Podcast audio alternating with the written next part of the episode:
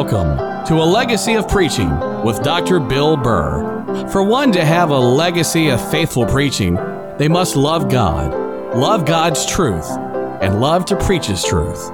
Dr. Bill Burr excelled in all of these areas, and he has certainly left us all a legacy of faithful preaching. Now, let's all tune in for this great message from God's Word with Dr. Bill Burr. I like that song, The Sun's Coming Up in the Morning. Praise God. Whenever I'm on a platform, I love to sit where I can see Mrs. Burr. We, uh, that's right, children. I hadn't lost it. Amen. I still got it. we, uh, we walked in this morning out here and uh, Brother Bill looked out he said, Well, here come the two lovebirds. Amen. I can still remember that day when I walked down the aisle of that bus. Hey, day in the morning, I had, and uh, I had on those uh, uh, white short sleeve shirt and black pistol legged trousers and white buck shoes. And I walked by her and whoo, my heart started flipping. Amen. Been doing that ever since. And uh, I fell in love. Now I know Brother Hyles, Brother Scott, all the folk around here say they just say you don't fall in love. It's something you do purposefully. Amen. But I didn't know that. I didn't, didn't know. there wasn't any Hyles Anderson. I just fell head over heels in love with her. Amen. And I'll tell you something else. Don't you do this. And it'd be good if you didn't even listen right now. But I, I, they, they didn't have this school then, but I was, uh, I was uh, uh, in the Navy, had on no civilian clothes, but I was in the Navy and I uh, spent uh, time overseas. I knew her, but I spent three months of the time overseas. I knew her six months. I dated her, I saw her six times and married her. Now that's not good advice. Don't you do that. Amen. You have, have a long courtship, counsel with the pastor and all the staff here and all that, and uh, make sure you get the right one. But I tell you what, I must have. It's lasted uh, almost 48 years now. Lord's been good to me. Brother Miller over here has just about the same number of years in. And I'll tell you, Miss Miller, he said a while ago, said he knew you, don't, don't mess with her. No, if you know Miss Miller, don't mess with her man. Amen. you better, you better not look at Brother Miller straight. I'll tell you right now, ladies, you don't want to do that. She'll, she'll clean your plow.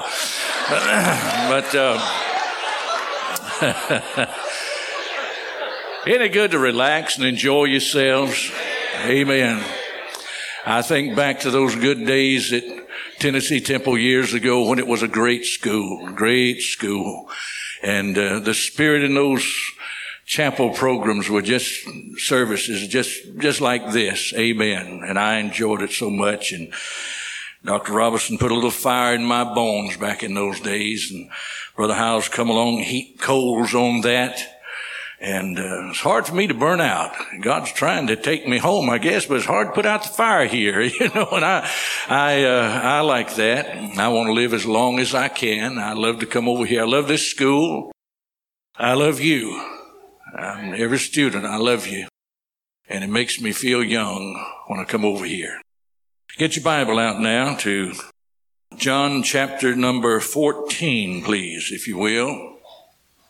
I run with some great preachers. I associate, I should say, with some good men of God. You're going to hear them this week.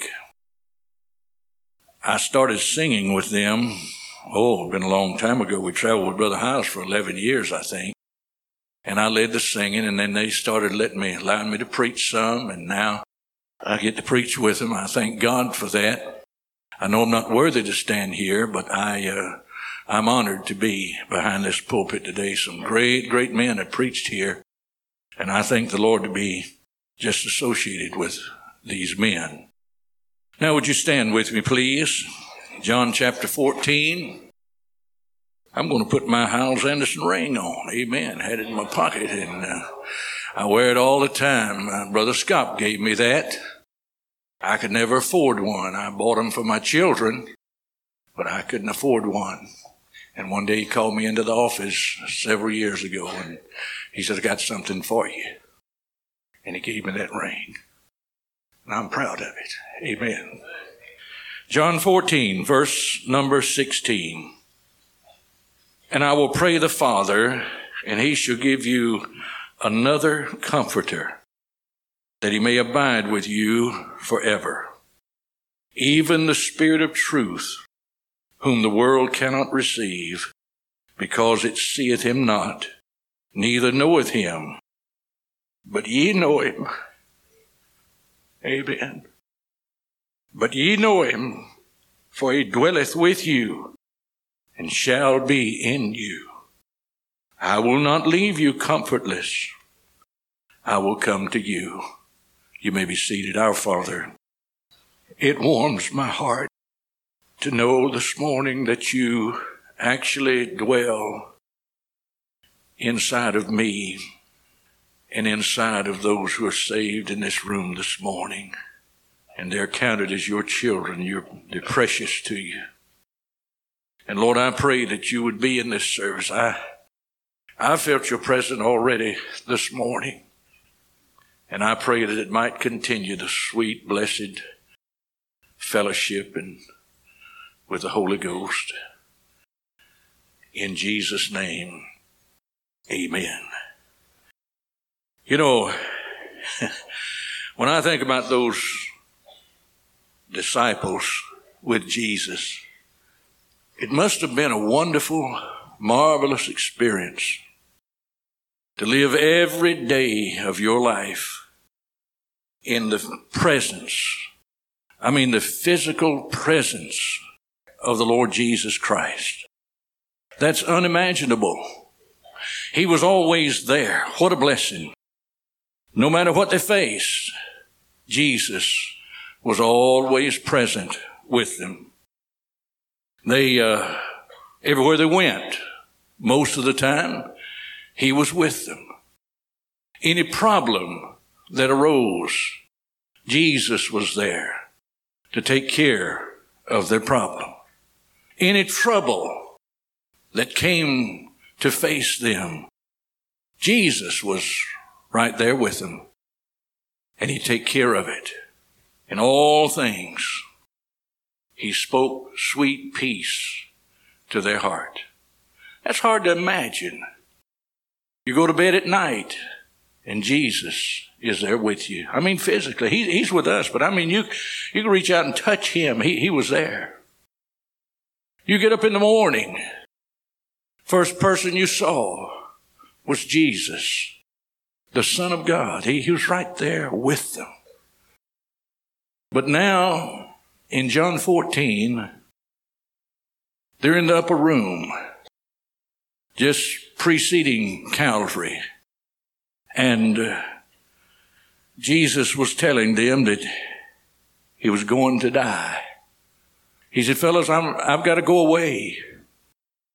He said, I won't be with you anymore. Can you imagine? I mean, just like, just like a dart. It went straight to their heart. They were so sad. They, they were, they were just filled with sorrow. They couldn't understand what he was saying. You see, he's the son of God. And they couldn't understand. He said, I'm going to die. I'm going to leave you. And when he looked out, he saw the sorrow that had filled their heart. I imagine they began to look at one another and ask the question, what, what are we going to do? What are we going to do if he leaves us? Who's going to lead us? Who's going to teach us? Who's going to bring comfort to us when we need it? Who's going to l- just love us with, with an exceeding great love that no man has ever had for anyone like Jesus? What are we going to do? There's a song came to me the other day. I, I've never sung it. But I asked Mrs. Burr, I said, Will you go look this song up? for me. I want to see it. I want to see the words of it. And I looked at it. It says, in life's dark and bitter hour, love will still prevail, prevail. Trust is everlasting power. Jesus will not fail. Jesus never fails. Jesus never fails. Heaven and earth may pass away, but Jesus never fails. It seemed that at this hour, Jesus would be the one that, Brother Miller, that needed to be comforted. He was the one that was facing death. So it looks like he would be the one that, that needed the comfort. But no, at this hour, just as in every other hour, Jesus always thought of others and not himself. When he saw their sorrow, their weeping and crying and disturbance, Jesus said to them, you can read it in your Bible when you go home today. It's very, some of the sweetest scripture in the world. It says, I will pray the Father, and he shall give you another comforter, that he may abide with you forever. Now, listen. He said, I'm going back to the Father, but don't you worry. Don't you worry. Don't you be concerned. He said, I'm going to give you another comforter. And he didn't say that I'm going to give you a comforter that's going to be almost as good as I am. No, he told them, and it was there for us, my friend. He said, when the Holy Spirit comes, he'll be well qualified to do the job once he arrives. The Holy Spirit is equal to God the Father and God the Son in every respect. Many years in my life, I could pray, and I think sometimes you may have the same problem. I, I had no trouble praying, Oh, our Father in heaven I mean, I get, I get in a hard place, my heart would get warmed, and I'd say, Oh, Father in heaven. Sometime when I was facing great, great difficulty, maybe in my church, I had problems that were just overwhelming. And I'd get on my face and I'd say, Oh, Lord Jesus. But for years, I kind of ignored the Spirit of God. Oh, I knew He was there. I knew His presence in my life. I knew that when I was talking many times that I could hear a still small voice, and I knew that was the Holy Ghost. I want you to know this morning there come a time in my life when I could say, Oh, dear, sweet Holy Spirit, please come hover around me and help me and lead me and guide me and direct me, teach me in all things, make me love folk. The Holy Spirit is very real. Suppose I'd walked in with my wife this morning and she was kind of walking behind me. And she does that because if she walks in front of me, she walks too fast. And my heart won't take it. Sometimes we, we were out in the shopping center one day, and man, she, when she gets in around, around stores, there's something happens to her. I mean, whoo, she's just going everywhere. And she was just whipping it through the shopping center. And I was breathing heavy, and I said, heal. she didn't like that. but uh, suppose I'd walked in with her this morning and Brother Bill greeted us at the front door and he said, uh, Where's Patsy? And I said, Oh, it's coming. now, she's not an it. The Spirit of God is not an it. What if, what if, somebody, what if Brother Miller walked in and I said, well, thank God it's here. Amen. No. He's Brother Miller. Never refer, never re- refer to the Spirit of God as an it. He isn't just something that some kind of ethereal spirit that just emanates from God or flows from God. He's real. He's real. You live long enough on this earth. Most of my preaching, the older I get, is sort of like testifying. When I was your age and maybe a little bit older, when I was in my 30s, 40s, I had so much strength, and I thought I had the world by the tail, and everything was just coming up roses in my life. On through the 50s, and I, I just, I was traveling and having a wonderful time and just preaching and singing. And then when I hit 60, I had open heart surgery. That'll make you stop and think. Then I had uh, prostate cancer.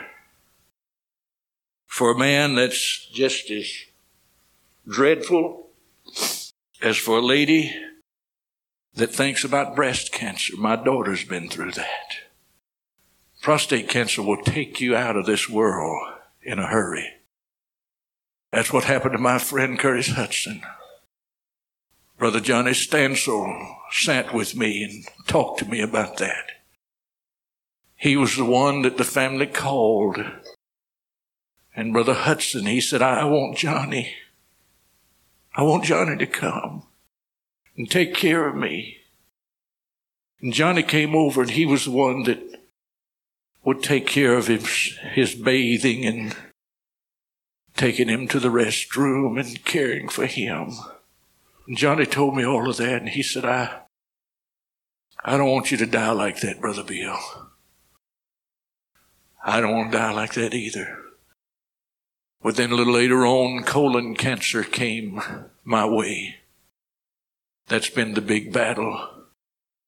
I can't seem to get to a place where they say we've got it all and it's not coming back. The doctor looked at me and said, You have an incurable disease.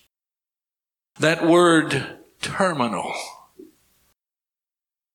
He said, Mr. Burr, this is going to eventually take you out of this world. He said, You're terminal. I didn't say it. Curtis Hutson told his doctor. He said, So are you, Doc. Amen. We're all terminal. But there's nothing like cancer to humble you and make you realize how fragile your life is. And I remember the night that I sat in my chair and the sweet and blessed Holy Ghost that I'm talking about this morning came there. He spent the night with Brother Bill. His spirit just, just lingered in the room with me. I had a, an experience with God that night as other people should be enviable of it. I've known His presence, but not quite like that night. He's a very real person. He has a name. He's the Holy Spirit. We baptize in the name of the Father and of the Son and of the Holy Ghost. He's a very real person. Sometimes when we use a benediction that we get from the Bible, the blessing that's bestowed upon the congregation, sometimes we use, or we do use, the name of God the Father and God the Son and God the Holy Ghost. He's a very real, real person this morning. Knowledge is ascribed to the Spirit. He's real. The Bible says the things of God knoweth no man. Turn with me in your Bible to 1 Corinthians, if you will. 1 Corinthians chapter number 2, please. Verse number 10, but God hath revealed them unto us by his Spirit. For the Spirit searcheth all things, yea, the deep things of God. For what man knoweth the things of a man save the Spirit of man which is in him? Even so the things of God knoweth no man, but the Spirit of God. Knowledge is ascribed to him. Listen to me.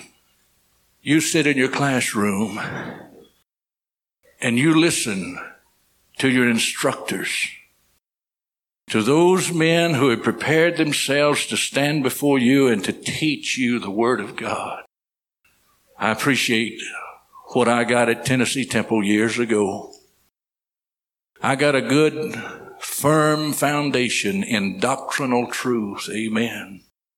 Was taught that in the 60s back at Tennessee Temple. But the most important thing that a man ever taught me, Bruce Lackey, told me one day, he said, Brother Bill, you're going to leave this place. He said, What I want you to do is, I can't go with you. Oh, you can take my notes. He said, But I can't go with you. He said, When you read the Word of God, depend upon the Holy Ghost to reveal truth to you when you read it. You know, a lot of you, you say, well, I, read the Bible, Brother Burr, but I can't understand it. There's so much in that that I just don't understand. There's a verse here that says, but the natural man, you better check up on your salvation if you can't understand the Word of God. But the natural man receiveth not the things of the Spirit of God, for they are, are foolishness unto him neither can he know them because they're spiritually discerned. When you read this Bible, you ask God, the Holy Ghost, to lead you and direct you in everything, and he'll do it. Will is ascribed to the Spirit. 1 Corinthians 12 mentions many, many gifts that God gives to certain men. And those gifts are mentioned there in chapter number 12. Talks about the word of wisdom, talks about knowledge and faith, healing, working of miracles, prophecy, discerning of spirits, different kinds, divers kinds of tongues, and the interpretation of tongues. And then verse number 11 says, but all these worketh at that one and the self same Spirit, dividing every man severally as he will. God has certain gifts that he gives to certain men. And the Spirit is the one that, that, that, that gives them, divides them, and gives those gifts. So he will is ascribed to him. Mind, the functioning of a mind is ascribed to the Spirit of God. Turn to Romans chapter number eight, please. It's an amazing thing to me that most of my Scofield Bibles have always worn out and fall apart around Romans chapter number 8. Amazing thing. Romans 8, 26. Likewise, the Spirit also helpeth our infirmities. For we know not what we should pray for as we ought, but the Spirit itself maketh intercession for us with groanings which cannot be uttered. It says that the Spirit maketh intercessions. He searcheth the hearts and knoweth what is the mind of the Spirit. My daughter, back in, I guess, about 1900 and Ms. Burr, I can't remember these dates, but I guess it was in the early 70s at Mary Beth. We took her to the Medical College of Virginia. My daughter was born, she had seizures. She's just a little girl and back in those days. And we took her there and she was on medication. And we told the doctor, said, now you be careful how much medication you give her. Because she's already on medication. We don't want to put her in, into a coma or anything like that. And that nurse was listening to us, but she wasn't phased at all. And she just went ahead with all that injection and just poured it into my daughter. And immediately she had a seizure and went into a coma. Mrs. Burr and I went outside the room and we stood there anxiously waiting. One of these days you'll get, ma- you'll get married and you'll have a child. I'm not saying it'll happen to you. My other three children are just perfectly healthy. But this one was very sick at the time. She was born having seizures, and she had them all the early part of her life up until the time she was married. And God took them away. But we stood that day in the hallway. They came rushing out with her on a stretcher. And they said, We're taking her over to the main hospital, which was across the street. He said, If something doesn't happen, in less than an hour, we'll put her on life support. She's just about to die. I had a man with me. His name was Ernest Schools. He's a very good man. I said, Ernest, we, we got to pray. I don't know what floor it was on, one of the higher floors in the hospital. But I went there and got on my knees before God in the chapel. Brother Vapors and I, I couldn't talk. I couldn't say a word. I was so filled up that I just, I just couldn't talk. All I could say was I, I just kept saying over and over. I'd say, Oh God. I want to say, help me. I want to say, my little girl needs you. I, I couldn't say anything. I just kept saying, oh God. Oh God. Oh God. But the Spirit of God, it says He makes intercession for us. The Spirit of God knew what was in my heart. He knew what I wanted to say and could not verbalize that day. And the Spirit of God rushed to the Father. And he said, This is what your child needs. This is what he's trying to tell you. And all of a sudden, so quickly, I knew it. I knew it. I knew that God had touched my daughter. I got up off my knees. I said, Ernest, everything's all right. He said, Yeah, I believe it is. We walked out. The elevator door opened, and an attendant was searching for us and said, Come quickly. Your daughter is fine. And I bowed my heart right there in silence and said, Thank you. Thank you, dear Spirit of God. Thank you for what you did. Power is ascribed to the Holy Spirit. Bible says, now the God of hope fill you with all joy and peace in believing, that you may, may abound in hope through the power of the Holy Ghost. Let me tell you something, young men, you are the call to preach. You might be able to go out of here and build your business. You may be able to go out of here and build a hamburger joint. Nothing wrong with that. You may be able to sell insurance. Nothing wrong with that. But I want to tell you something. You'll never build anything for God unless you have the power of God on your life. Oh, you listen to me? You won't do it.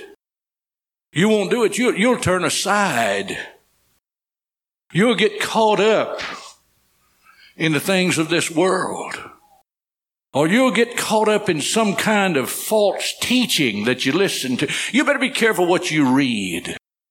You better be careful what you read. A lot of things, a lot of strange things coming out today. You'll get caught up in all of that. You may get caught up in hyper Calvinism if you're not careful. That's usually the result of intellectualism. It leads in that direction. What I'm trying to tell you is, you better get along with God somewhere and say, Oh God, I need you. You must come. I must have you. I must have your power in my life. Or you'll fail. Boy, time flies when you're having fun. Amen. I'll be through in just a minute. I, don't have time to preach all this. I, I wish I did. The Holy Spirit is shown to be God by three divine works, at least three. Only God can create. The word create means to bring something out of nothing. I mean, the Bible says the Spirit in Job 33 and verse number 4, Elihu says, The Spirit of God hath made me. Oh, you listen to me way back there in the beginning. God Almighty reached down in the dust of this earth and He brought something out of nothing. Are you listening to me? He molded and shaped and formed a man. And then something happened. God, the Holy Ghost. You see, spirit means breath. And the Bible says that He, God, the Holy Spirit, He breathed into man, into his nostrils. Can you imagine that? I mean, God Almighty up in heaven leaned down over the man that he had formed and shaped and got, got right in his face. He was dead. He couldn't move. He couldn't function. And God got right in his face and he said,